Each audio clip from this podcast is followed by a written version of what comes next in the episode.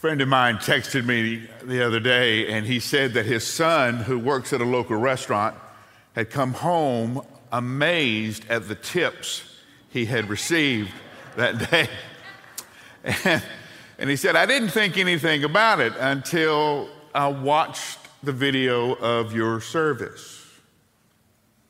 It can't be a coincidence that on the day that you said, tip your server, my son got the best tips that he'd ever gotten.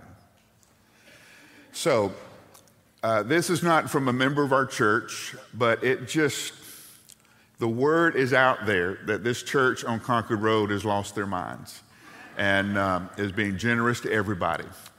Uh, so I, I'm afraid we have established a precedent now that we have to keep and, uh, and be generous uh, all the time. We had over th- 300 emails or uh, some kind of uh, communication from you about what happened when you were generous and when you lavishly tipped uh, your server wherever you were.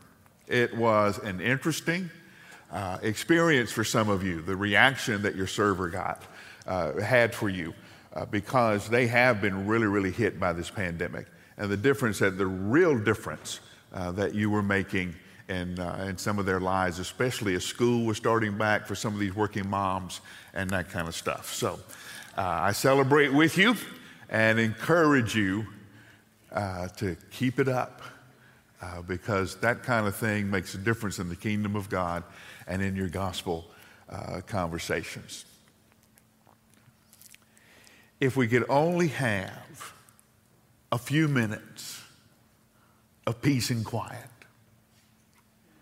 if we could only have just maybe a weekend where nobody talked about the pandemic or nobody talked about Afghanistan or nobody talked about politics, could we just have a few minutes of peace and quiet? But here's what we're finding out about that as much as we want peace and quiet we have found out that just because everything is quiet doesn't mean there's peace. So the writer of Hebrews reminds us about the end of his great book. Stand with me in honor of God's word.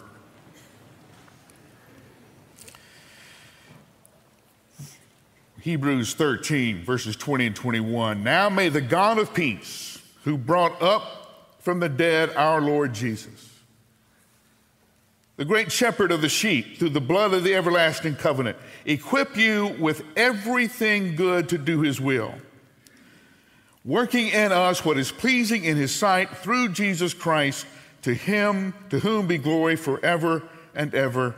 Amen. Now may the God of peace who brought up from the dead our Lord Jesus, the great shepherd of the sheep, through the blood of his everlasting covenant, equip you with everything good to do his will, working in us what is pleasing in his sight, through Jesus Christ, to whom be glory forever and ever. Amen. This is God's word for God's people. Hear it, believe it, and live. Let's pray together.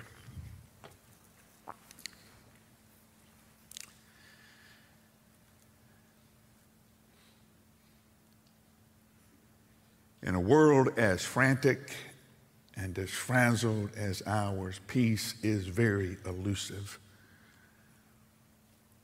So help us settle into your peace that changes everything. And we pray this in your name. Amen.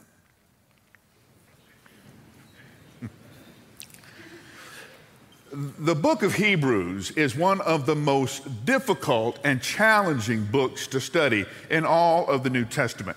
It has some of the most um, developed, deep, rich Christology uh, that, that we have. That is the study of Jesus, who Jesus is. And it will take you months to break down everything that this writer gives us in the book of Hebrews.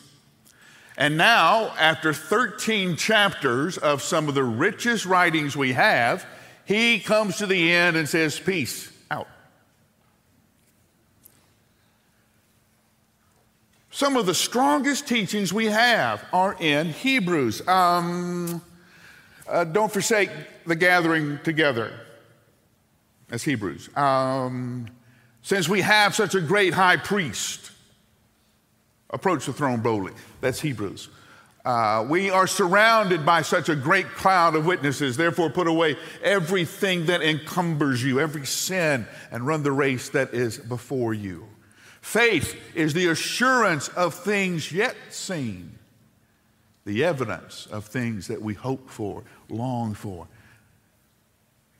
That's Hebrews. In fact, he tells us, I would love to bring you meat, the deep things of the faith, but you're not ready for it. So I'm going to have to bring you milk. What he brings us has, ha, has overwhelmed us for thousands of generations of New Testament study. My word, what would we have done if he'd brought us the big stuff?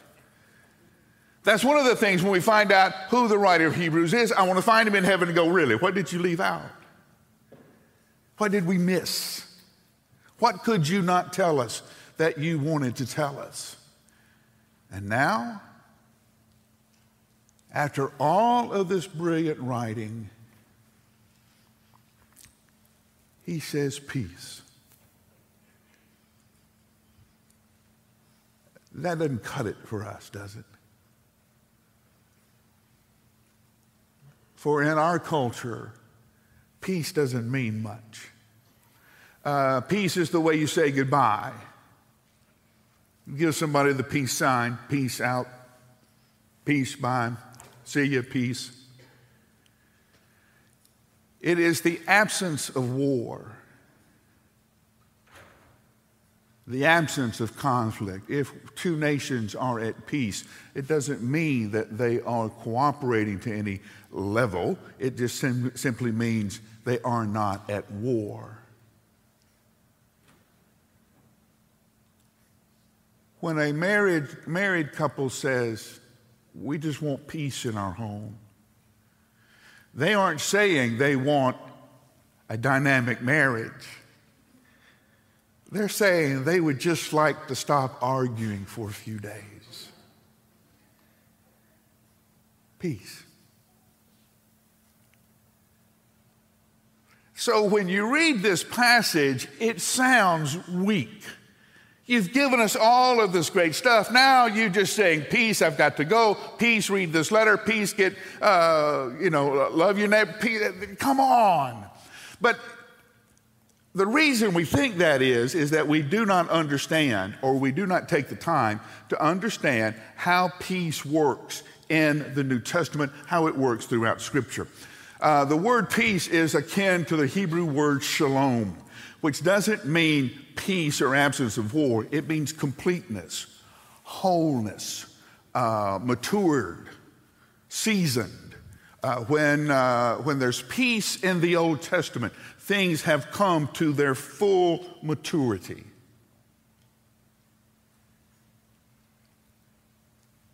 Paul says that the peace of Christ will guard your heart.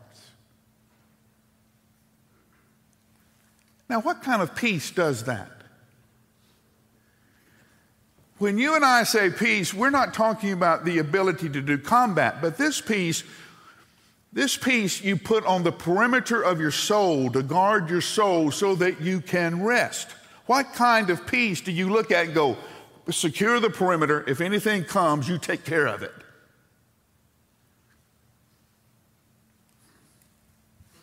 The first words that Jesus say to the disciples after the resurrection. Peace. Same word he said to the storm. Peace.